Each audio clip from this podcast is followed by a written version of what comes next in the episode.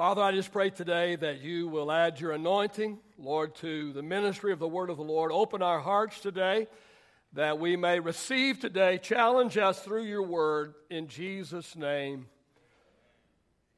Amen. Well, we are in a series of sermons I'm calling Take Action. Turn to your neighbor and say, Take Action. What we are doing is we are actually strolling through the book of Acts.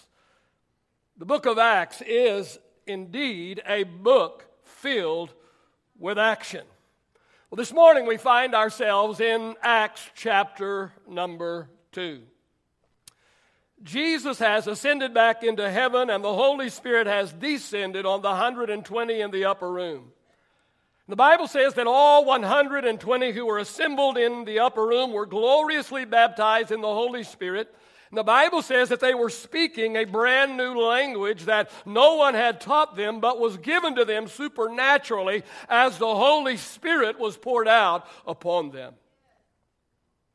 People from everywhere began to gather around these 120 in curiosity as to what was going on.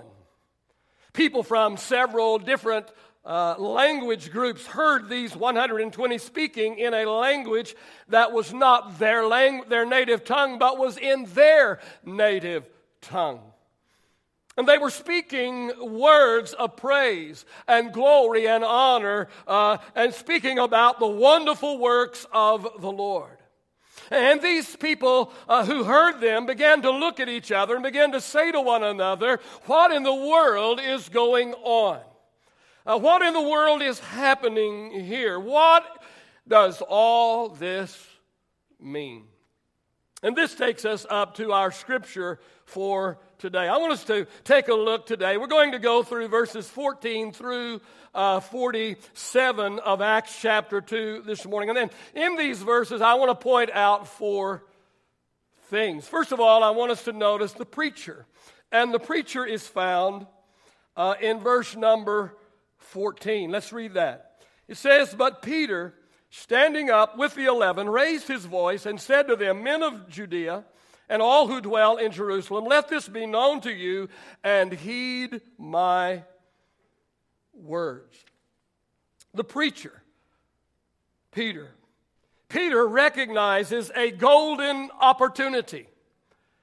He has a captive audience that is actually asking the question what's going on here. Wouldn't that be awesome? Wouldn't that be incredible if that happened to you or to me and something spiritual or supernatural was going on and, and, and, unbelievers and people that were, that were unaware would look to us and ask us, What in the world is happening? What in the world is going on here? What does all this mean? Wow, what a golden opportunity to present the gospel. I wonder how many golden opportunities that we squander. I, just wonder, I just wonder, do we take advantage of, uh, of, the, of the teaching moments uh, as they are made available to us? I wonder, are we sensitive to the Holy Spirit enough to recognize our golden opportunity to speak up for Jesus?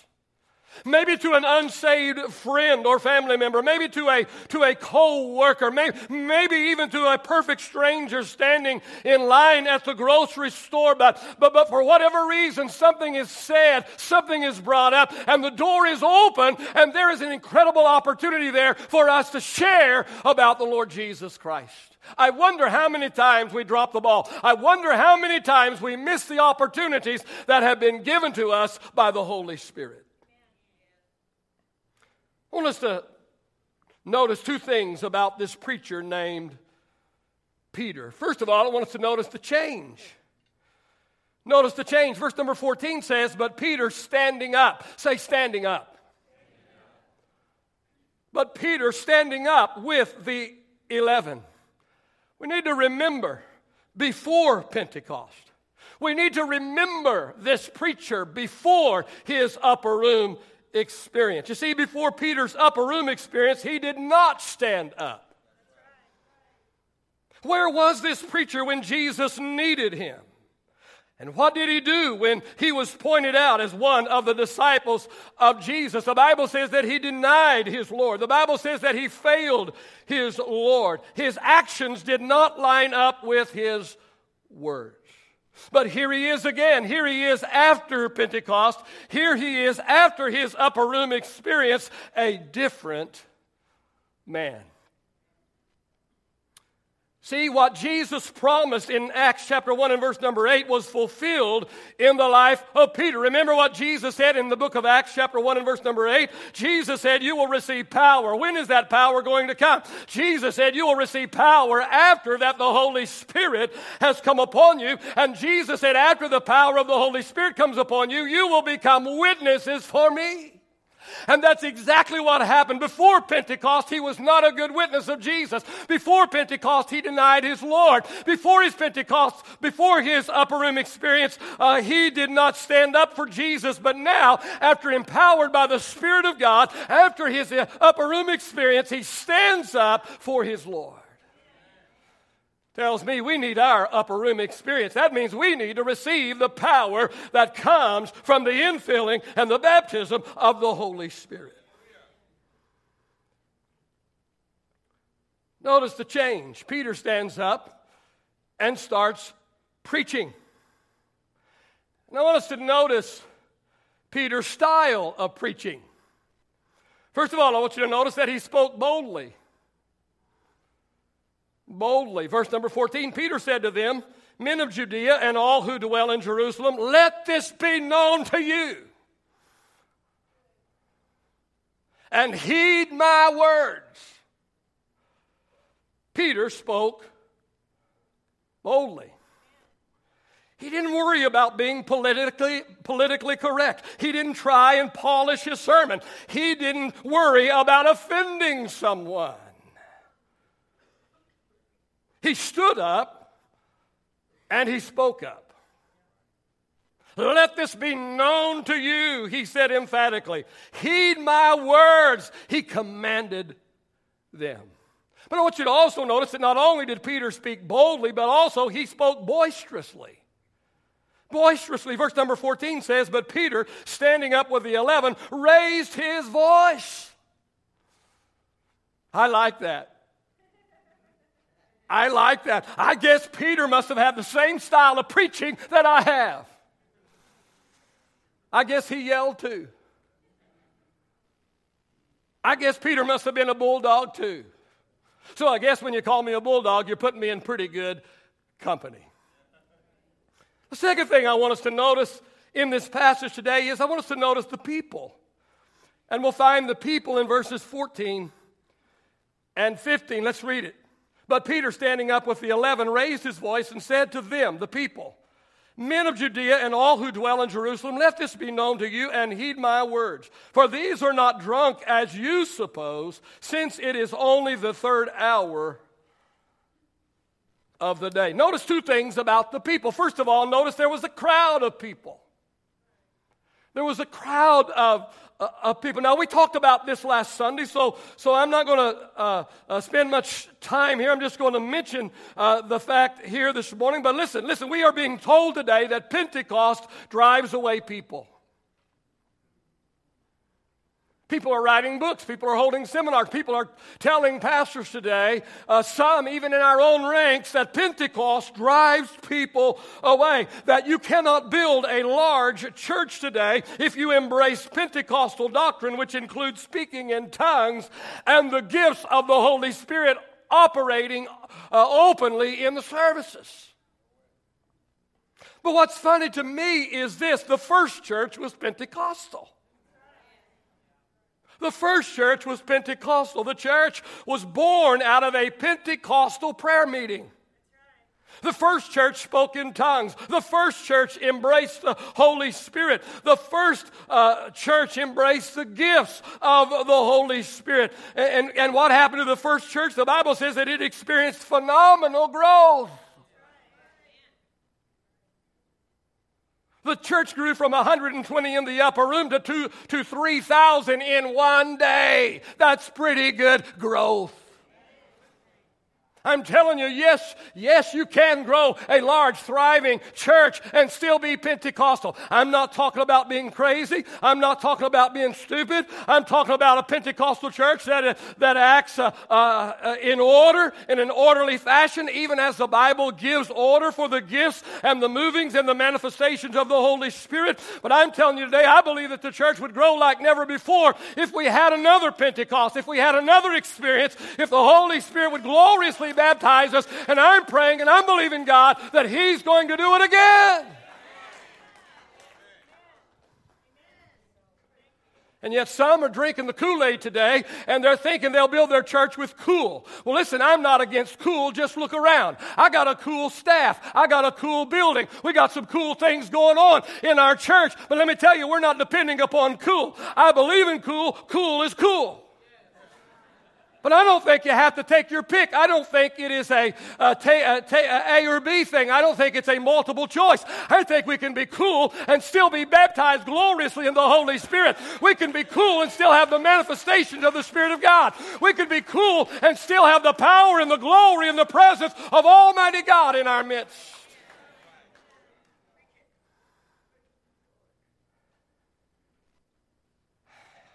Okay, we can't grow a large church today and be Pentecostal? Well, listen, it was the Holy Spirit that drew the crowd on the day of Pentecost.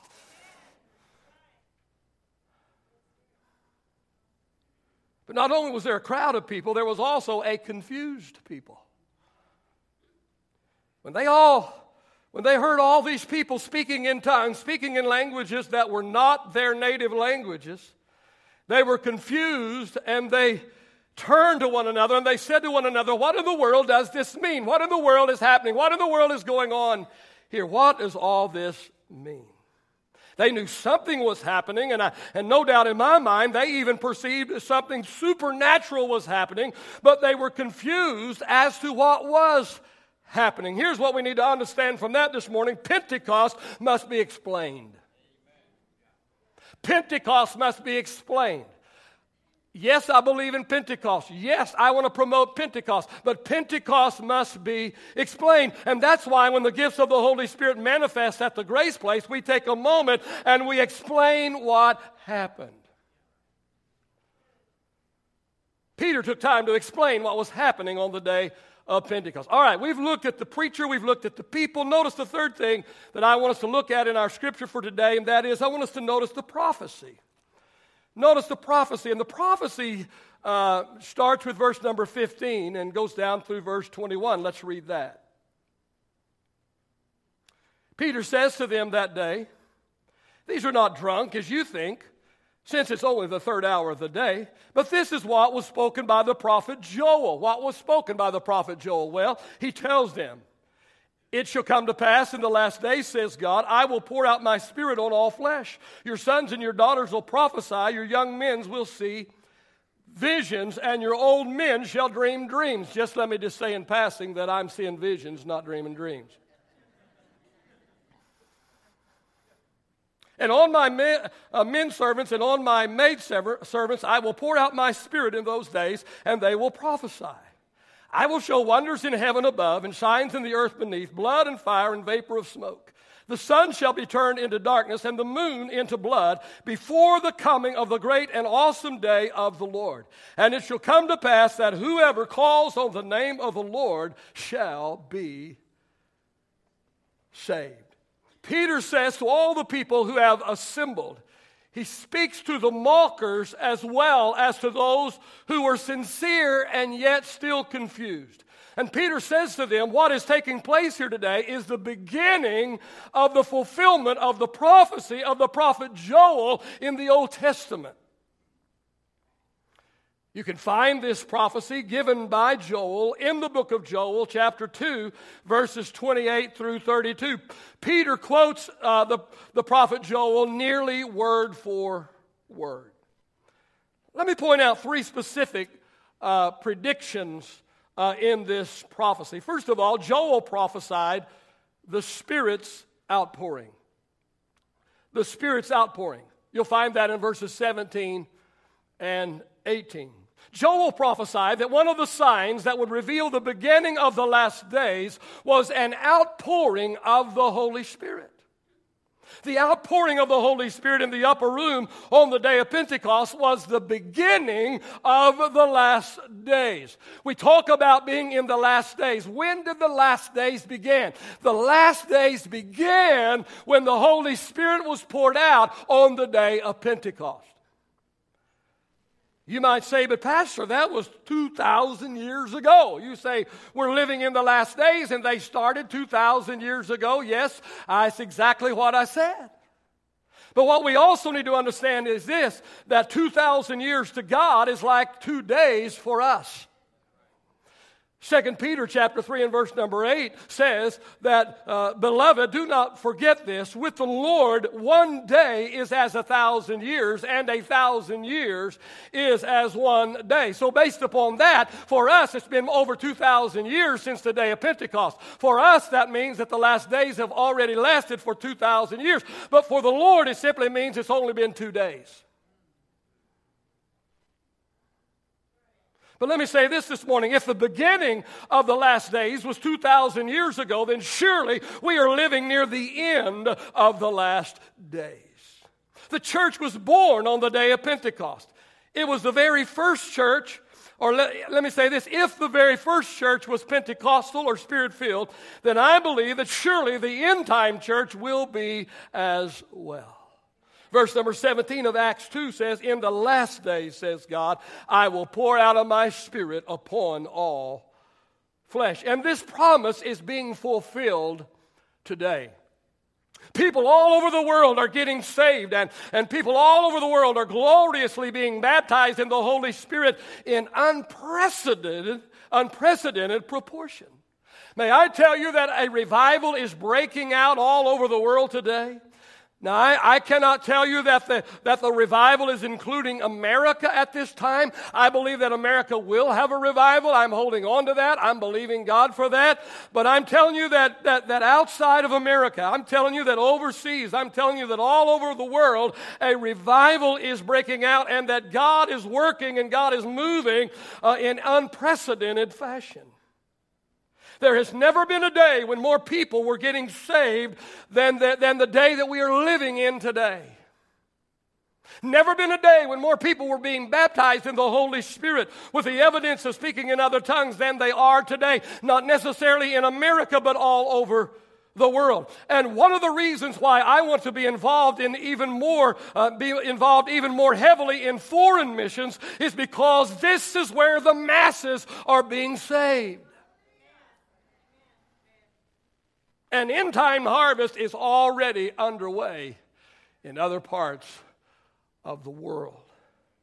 Not only are they being saved, but they are being spirit filled. They are being baptized in the Holy Spirit with the evidence of speaking in other tongues. Let me tell you that so many people are being baptized in the Holy Spirit in other parts of the world that even the denominations that don't believe in being spirit filled are seeing their converts not only a blood bought by the blood of Jesus, but seeing them gloriously baptized in the Holy Spirit with the evidence of speaking in other tongues. They don't even believe it it. They don't even believe in it, but it's happening to their members.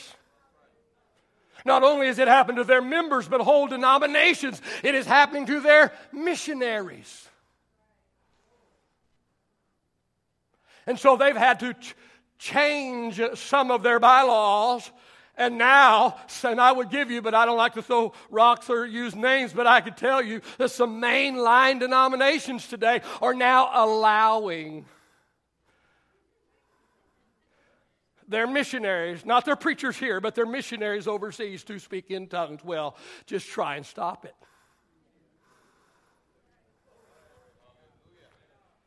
Not talking about being rebellious. I'm just telling you that there is a revival that is going on around the world. You may not see it in every church on every corner in America. It's happening here and there in America, and I'm believing God it's going to happen right here. But I'm telling you that around the world, there's never been more people being saved, never been more people being baptized in the Holy Spirit. It's never been a better day, amen, for uniting with people all over the world, amen, and reaching our world for the Lord Jesus Christ. The harvest is wide and ready for harvest fields are white, ready for harvest. Not only did this prophecy include the Spirit's outpouring, it also included the signs. And you'll find the signs in verses 19 and 20. I'm going to reread that. Verse 19 and 20. Joel's prophecy about the last day says, I will show wonders in heaven above and signs in the earth beneath blood and fire and vapor of smoke. The sun shall be turned into darkness and the moon into blood before the coming of the great and awesome day of the Lord. These signs will show up during the Great Tribulation period. The Great Tribulation period will last for approximately seven years, and it will begin immediately after the rapture of the church. You say, Well, Pastor, I don't believe the church is going to be raptured. Well, hope you have a good time down here. We're going up. Make sure you turn off the lights and flush the commodes before you walk out the church. We're not going to be here to do it for you. These signs are going to show up during the Great Tribulation period that will last approximately seven years and will begin immediately after the rapture of the church. Let me just tell you this this morning because this is not a, this is not a prophecy seminar this morning, but let me just tell you what I, while I'm here. You don't want to be here during that time. Notice the third thing Joel's prophecy included it included the salvations. Verse 21 It shall come to pass that whoever calls upon the name of the Lord shall be saved. Let me tell you, some of you, this will startle your theology, but let me tell you that a host of people will be saved during the tribulation period. A host of people will be saved during the tribulation period. You say, Pastor, do you have any scripture for that? Yeah, I think I could probably find some. Let me look. Let's look over here in the book of Revelation, the book of the Revelation, chapter number 7. The book of the Revelation, chapter number 7. Let's read verses 9 through 14. It says, And after these things I looked, and behold, a great multitude which no one could number. How many know that's a lot of folks? A great multitude which no one could number of all nations, notice, of all nations, tribes, peoples, and tongues, standing before the throne and before the Lamb, clothed with, with white robes, with palm branches in their hands, and crying out with a loud voice, saying, Salvation belongs to our God who sits on the throne and to the Lamb. All the angels stood around the throne, and the elders and the four living creatures, and fell on their faces before the throne and worshiped, saying, Amen. Blessing and glory and wisdom, thanksgiving and honor and power and might be to our God forever and ever. Amen. Then one of the elders answered, saying to me, Who are these arrayed in white robes, and where did they come from? Who is this vast multitude? From every nation, tribe, people, and tongue that worships God and stands before the throne of God. Who are these arrayed in white, Romans, uh, white robes, and where did they come from? And I said to him, Sir, you know. So he said to me, These are the ones who came out of the great tribulation. Who came from where? These are the ones who came out of the great tribulation and washed their robes and made them white in the blood of the Lamb. Now, perhaps you uh, are thinking, well, okay, if there's going to be people uh, saved in uh, the tribulation period, then, then there's no need for me to get serious with God right now. Uh, if I fool around and I miss the rapture, I can get saved then. I can get saved after uh, the, the, the, tribulation. Or, or if I backslide uh, now uh, and I miss the rapture, I can, I, can, I can repent and I can be saved during the tribulation. My answer, possible but not probable. Possible, but not probable. Why? Four reasons. Number one, first of all, the tribulation period is going to be so horrendous. Why in the world would you ever take a chance on having to go through it? Number two, in order to be saved in the tribulation, you will have to refuse to take the mark of the beast. And if you refuse to take the mark of the beast, that means you cannot buy and you cannot sell. How are you going to live without your Starbucks latte? I don't think Starbucks latte is going to be at the height of your priority list then. Number three, only those who are willing to give their lives for Christ will be saved in the tribulation period. So, number four, if you can't even live for God now, how in the world do you think you're going to be able to die for Him then? I said, if you don't even have enough faith, if you do not have enough courage, if you do not even have enough desire to live for God today, where in the world do you think that's going to come from for you to be able to die for Him in the tribulation? Listen, if you cannot live for God with a church on every corner and preaching and teaching going on by radio and television 24 7 and, and, and with dedicated saints and pastors and Christian counselors and on and on and on and on, listen to me, listen to me this morning. Your best bet for salvation is now, before the rapture, before all hell is unleashed on planet Earth, before the wrath of God is poured out upon planet Earth. Yes, multitudes will be saved during the tribulation period, but most of these salvations will not be from people like you and me that have heard the gospel a thousand times. No, no, no. I believe it will be with mostly with those that have never heard. Revelation chapter 14. Revelation chapter 14, verse 6 through 13. Then I saw another angel flying in the midst of heaven, having the everlasting gospel. Say, gospel. The angel having the everlasting gospel to preach to those who dwell on the earth. Say, earth. To every nation, tribe, tongue, and people. I don't know about you, but this, you know, this really helps me. It really helps me. Because I have a hard time of thinking about all the billions of people that have never heard the gospel, never will hear the gospel. And there still will be people that will never hear the gospel. But let me tell you that during the tribulation period, at some point in time, God's going to send an angel, and that angel is going to preach the gospel, and every person on planet Earth is going to hear the gospel through that angel. I just read it. Don't look at me in that tone of voice. Then I saw another angel flying in the midst of heaven, having the everlasting gospel to preach to those who dwell on the earth, to every nation, tribe, tongue, and people, saying with a loud voice, Fear God and give glory to him, for the hour of his judgment has come, and worship him who made heaven and earth, the sea, and the springs of water. And another angel followed, saying, Babylon is fallen, is fallen, that great city, because she has made all nations drink of the wine of the wrath of her fornication.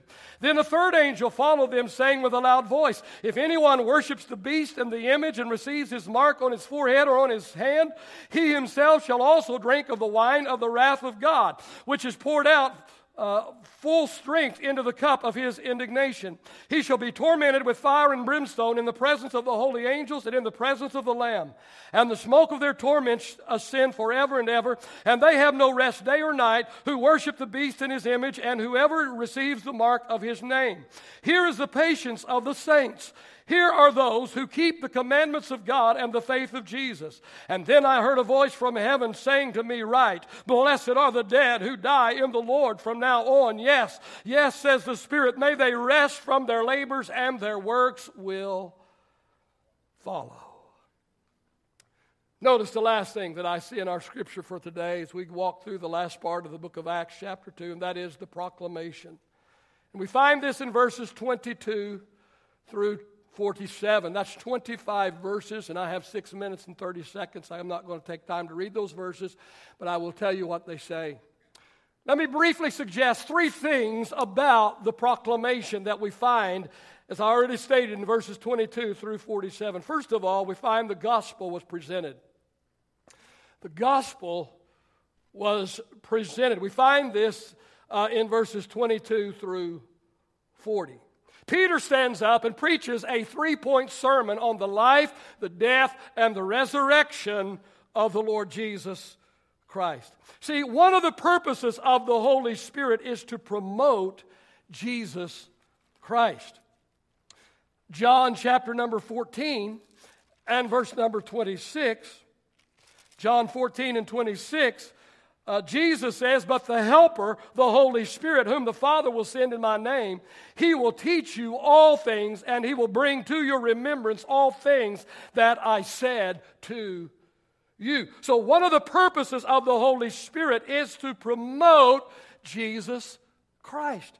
John chapter 16 and verses 13 through 15. Jesus said, However, when He, the Spirit of truth, has come, He will guide you into all truth. For He will not speak on His own authority, but whatever He hears, He will speak, and He will tell you things to come. He will glorify me, for He will take of what is mine and declare it to you. All things that the Father has are mine. Therefore, I said that He will take of mine and declare it to you. I'm going to say it one more time. One of the purposes of the Holy Spirit is to promote Jesus Christ. So, what do we find in the proclamation? First of all, we find that the gospel was presented. But not only was the gospel presented, number two, the gospel produced results. The gospel produced results. You'll find that in verses 41 through 40. 3. After, pre, after Peter preached the gospel message, he then gave an altar call, and 3,000 souls were saved. But not only did they get saved, but they immediately joined the church and immediately began their journey of becoming discipled by the apostles. What does that say to us today? Well, it says to me that we should not only come together on Sundays in order to be inspired, but we should also come back to church on Wednesday nights in order to get instructed. Now, I do my best to provide both inspiration and instruction on Sunday morning. My wife says, Honey, your ministry has, has changed. I said, Yes, sweetheart, now I have something to say.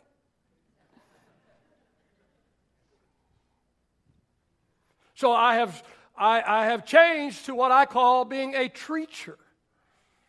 I teach in a preaching style, so really I am a preacher.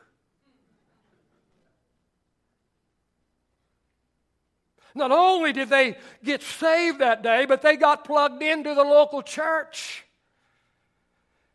We need not only to just be Sunday morning Christians where we just show up on Sunday morning to get our Sunday morning on, you know, and for whatever reason that, that, that we come, but we need to also, amen, get connected to the church. Amen. We need to come back on Wednesday nights to get instructed in order to get discipled. Our discipleship happens on Wednesday night. It's on Wednesday night where we get matured in our faith through systematic and consistent Bible study and training. And it comes right from the book of Acts. Verse number 42 of chapter 2 says, They continued steadfastly in the apostles' doctrine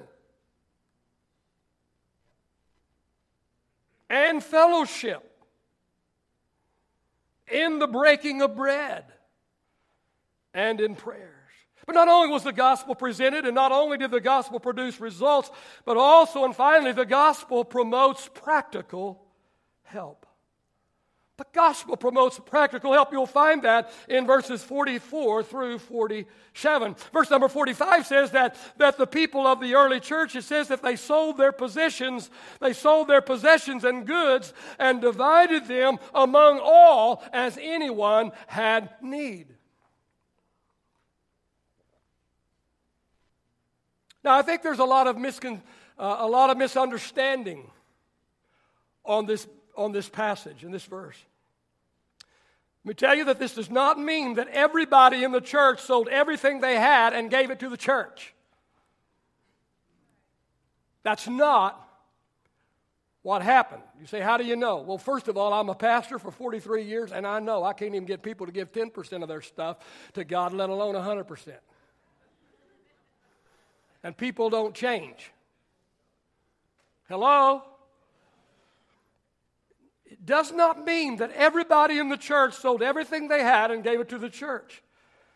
It does not mean that they created a new law in the church that stated in order for you to be a member of the church, you must deed your property over to the church. That's not what happened.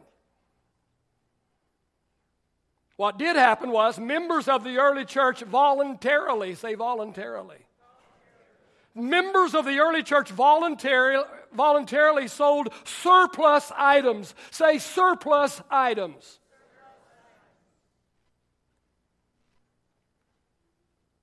They sold surplus items of goods, extra land they had, extra possessions they had. They sold those and they gave the money to the church, and the leadership of the church dispersed it to the other members of the church who were in need. What was actually happening here was the church became like a family. In a family, everyone pitches in and helps every other family member out.